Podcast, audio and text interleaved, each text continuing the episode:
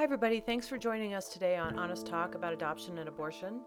Today is the third and final episode about um, the interview that myself and my birth son Zach did, where he, we talk a little bit about uh, the letters that his parents wrote me that were fielded by the adoption agency, his ideas about his bio father, and um, some various other stuff. I hope you enjoy it.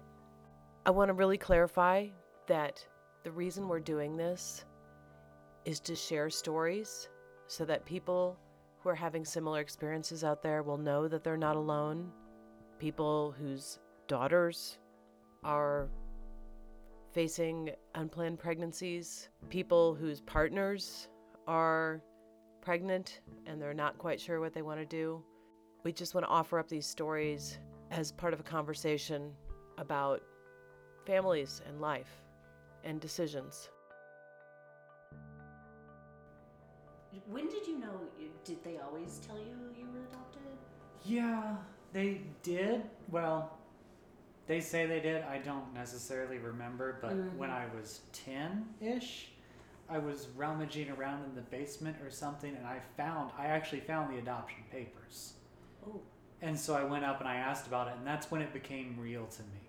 Because I'm sure that they told me before that there's a thing where I was talking to mom and, you know, she was telling me about it. But, like, she, I think she wrote it in a letter to Karen that I still have. That's not the letters. Yes, the letters, that's a whole nother thing. Anyways, and so it was just that's when it became real. When I was 10 ish. mm-hmm. and I found the papers. Because somehow, suddenly it's on paper, so it's real. Well, it's definitive proof. Yeah. I mean, it's not. Yeah, it's tangible. And his mom showed me something like your grandma was babysitting you, oh Yeah. and he she went into his room and he was sitting on his bed crying, and he was like four, and and she said, "Why are you crying?" And he said, "I have a mother out there somewhere that loves me." my God, that's the story. Yeah. Wow, so intense. The letters can Yeah. speak to that too. Yeah. Yeah. So. I have no words. Yeah, it's pretty wild. And the funny thing is, like, his younger brother used to ask me if he had a brother when he was like three or four years old. Oh, yeah. He'd ask me, he'd say, Mom, do I have a brother? And I was like, Well, what would make you think Yeah. that? Turn that back on you. Right? Yeah. So let's turn that around so I don't have to answer it Uh-huh. because, yeah, complicated. Yeah, so, Dad. Biological dad. yeah. What about that? Talk about it. Don't talk about it. My- I, I'm just bringing it up. Yeah, My for thinking at the time was, you know, if he, how did I word it?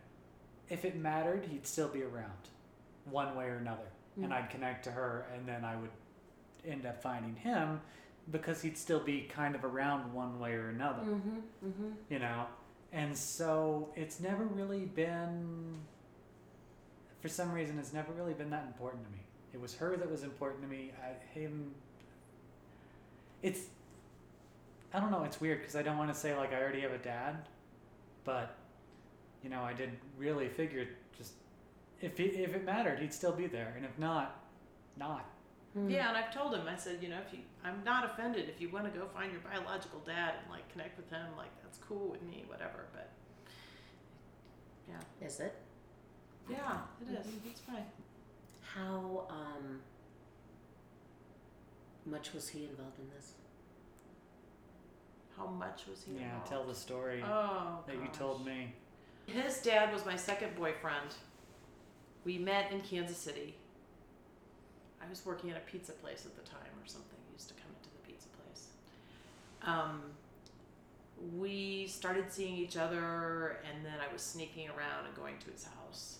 And my parents found out, and they called me out on the porch like a sunny afternoon, and they're like, "We know you've been sneaking around and seeing this boy, and you're grounded, and you can't.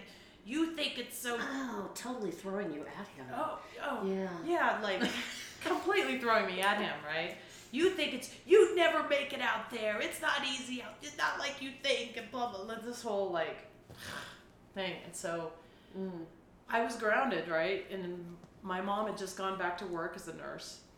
And so I was, it was summertime. I was like alone in the house and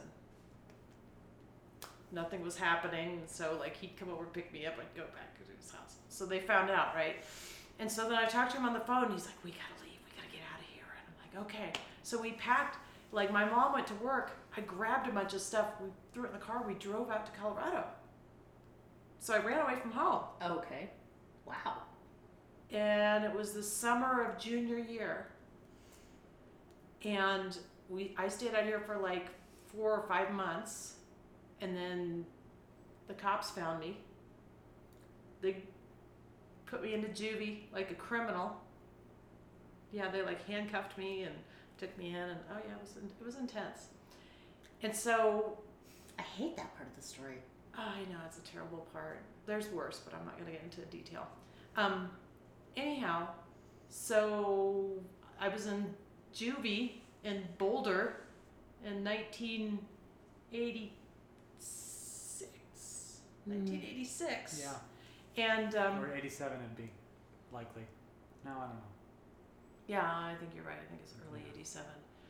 Um, and my dad got on the phone and he's like, he's like, we just miss you. We want you to come back home. I'm like, okay, Daddy, I'll come home. So I came home. So his dad like gathered up all his stuff, went back to Kansas City, and then we still started seeing each other. You'd think by this time that I would know. Maybe I should Well, I don't know. It's like a teenage thing. should. Yeah, that's true. Yeah. We So- all know this. Mhm. Yeah. Yeah. so, um, so yeah, I was still seeing him, and then I so I found out I was pregnant. You know, after after a while, I was like, oh shoot, I, you know, I haven't had my period in a really long time, and so I went and I, I got a test, and I was pregnant. I was like, oh shit. So I went over to his house to talk to him, and I'm like, okay, so here's the deal. You know, I'm pregnant, and he's like, oh, what are you gonna do? And I'm like, I don't really know. And he's like, well, you better not call me anymore because I don't want my parents to find out. How old And- was he? He was a year older than me, so he was like 18 or 19. Mm-hmm. Um, so yeah, that was pretty crushing to be like really abandoned like that, you know. So so yeah, and my mom had been a big anti-abortion activist in the 70s. So Mm. sh- they were like, okay, you know, like we don't want to take care of another kid, but if you want to have this kid, you know, like and give it up for adoption, we respect that. Which was, you know, which was really great. So like I lived in their house. You know, everything she she I had a C-section, she like came into the operating room with me and Mhm. stuff. Like, you know, it was it was very intense for all of us. And and you know, in reuniting with Zach, like all of that stuff got reignited again. Oh my god. I, Oh yeah, it all got reignited again, and and and as an adult, I really had this this epiphany of like how hard it must have been for them because for me it was really fucking hard for me. I had no space to think about how it was for them or for anybody else, you know.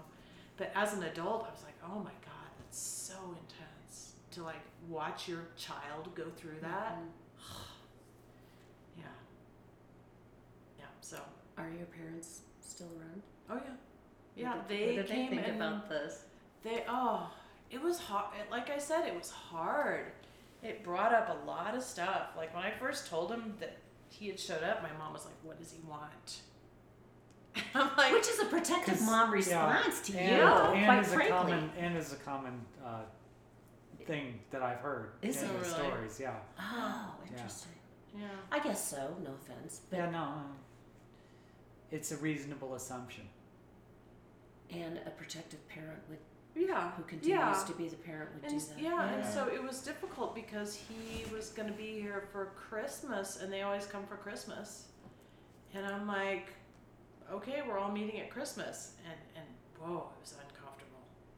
Like once it happened, Yeah. it was the anticipation that was Yeah, really. was. I was going to say, how long did it take when everyone was together? It wasn't long when everyone was together. It was okay. ten pretty minutes, quick. fifteen Yeah. minutes. Yeah. Yeah. But the two days leading up to it were like palpable. I can't Yeah. even imagine. Yeah. God. Yeah. So I mean, now there. I mean, there's still a bit of awkwardness between you and them. I think Yeah. not a lot. No, it's not any more than Any normal grandparents and exactly. Yeah. But also, I, I guess I'm I'm stuck on this. We always protect our children, no matter how old you are. Yeah. And so you guys went through this thing together. You as the pregnant teen, Mm-hmm. and they protected you and supported you and had their own feelings. And then you come back, an adult man, and they're trying to figure out where that goes Yeah. Right. and how that happens. And plus, when your grandchild, when your oldest grandchild shows up and he's nearly thirty, you realize you're not, you're not thirty-five anymore. True. Uh, that's a really good point. Yeah. Yeah. Oh, I know that was big for my dad. Wow. Yeah. That's an interesting point. Yeah, they're like, wow, he's a grown man. Mm-hmm. Yeah. Not like your other kids. Right. Where does Karen fit in your life? Well, she's my mom. She's also my mom. I just happen to be lucky enough to have two moms. Oh, that was a good one. And I really like saying that to people because they That's never know what to think. Yeah. Yeah, that was another weird thing when we reunited. A lot of people were like, well, did he have a falling out with his family? Yeah, like that was required or something. Yeah, like which Like, is one's his real family? That's people would say that to me. Really? Yeah, it was Oh. very strange. See, all these people that don't know how to react to something like this. Well, it made me wonder about their family dynamics. Yeah. We've been talking about this na- nature versus nurture thing, I was going to bring that up, and we're actually. it, it, and we decided it was like eighty percent nature. Yeah. Did you see the pictures I sent you? Yeah, uh-huh, I know. It was so weird when he first started coming over because we'd sit across the table and talk to each other. I'd be like, "Oh my God, those are my eyeballs. They're in that guy's face." It was really wild. Yeah. Now I'm pretty much used to it. So I mean, you know, and we decided we really wanted to to tell as many people as possible about it because of just like you know we went to this talk and this woman wanted to reconnect with her birth mother and, and she didn't and and Sent all the email. but in all the the You are stories, old school, man. I appreciate that. That's better. Well, no, Sorry to interrupt you. It's not always better, but in that case, it was in that correct. case, yeah. But you know, like I feel like a lot of people hear these scary stories about reuniting with your birth parent, and hmm there needs to be more inspiring stories out So, nature versus nurture. Do you guys have the same facial expressions? you do right now. awesome. I'm really sorry, but hello, oh people. They just did there. this. Hilarious. That was awesome.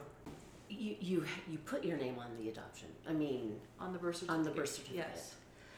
and so I didn't. Apparently, I didn't put the his dad's name on the birth No. certificate. No, she didn't know. That seems fair, Yeah. I thought it considering was. that he was not helping. Right. In any way. And and Yeah. someone had told me that there, at that time, there was some kind of a thing where the birth father could contest an Oh, adoption. that was late '80s, right? Or Yeah. yeah. Yeah. Yeah, I remember Yeah. that. And I think that's why I didn't do it. 'Cause I had friend- I don't know yeah. what else I would do it besides that. yeah. Yeah. That was smart. Do you think? Perhaps. Perhaps. S- So my my you know, hello. My my question is, how is it going to feel for you guys to move through the rest of your day? And- Fine. Yeah. Okay. Yeah. No, I just mean you know because uh, things come up and you talk about shit. Oh. Yeah, I don't think it's it's things aren't coming up like the only thing that intensively really comes up for me is like when his mom comes and visits him and then he's like specifically spending time with her not Yeah. available to me.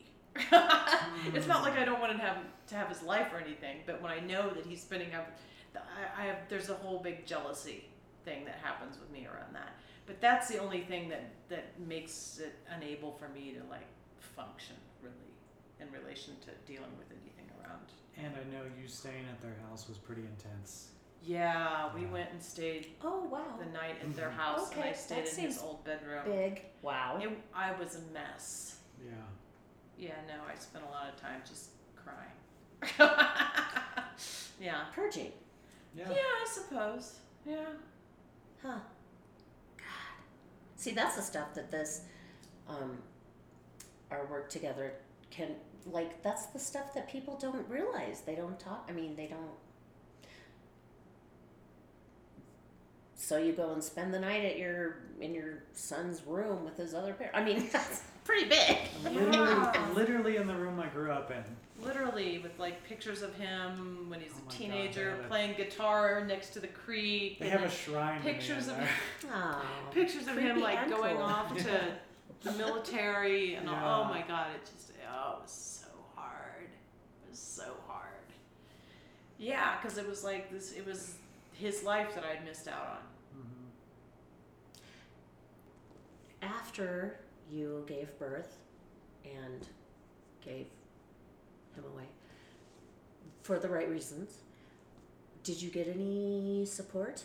oh well no here's a lot of things um, that was really interesting to me to read the thing that i read about last week about grief and birth mothers because they never talked. I got no kind of psychological support of any kind.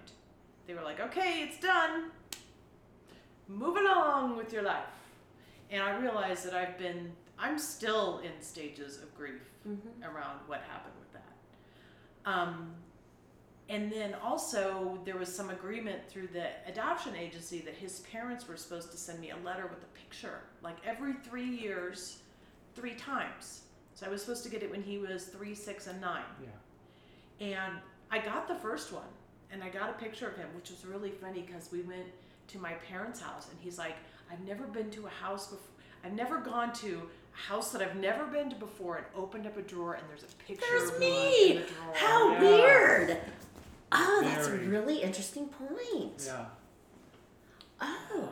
Yeah, but they didn't. I didn't get any more letters after the Mm. first letter when he was three, and I was like, somewhere deep inside of me, I was really angry about it. And I was like, you know what? Like, screw you guys. You get you get my child, and then you forget about me. Mhm. You know.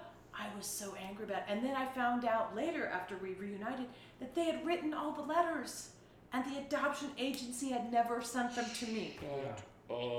And I still have copies of the letters in my apartment. So again, like this whole miscommunication Yeah. thing, like that was that was rough for me. And every once in a while, I think of it, I just put it out of my mind because it was like, oh, made me so upset. But I mean, the, the nice thing about them was is that I did get to choose the family that he Oh. ended up with. Oh, so I- they, I had certain they they were like, well, what are your requirements? And I'm like, okay, they have to make this much money a year, and this like I had requirements, wow. and I wanted him to have a sibling. Mm-hmm. And so they they gave me like three different letters that these families had written on, you know, this is our this is a description of our family and this is why we want to welcome a child into our family and blah blah blah blah blah. So I chose them from the letters. Huh. So that helped me feel like I had a hand in it. What do you think? How does this feel? I think it's really important, and I want to hear more. You know, when we came out and we started telling people the story, people would tell us the most profound stories about how abortion, adoption, miscarriages, etc., Mhm. had affected their relationships and their Mhm. lives and their families. And I was like, wow, this is because once I shared that story, people felt this openness about talking about it, you know? And Unscrewed a lid. That needed to be. totally unscrewed a lid and then a lot of them have shared amazing stories and i'm just i want there to be more dialogue about this kind of thing Mm-hmm. And as I have said 500 times to you, abortion and adoption are not mutually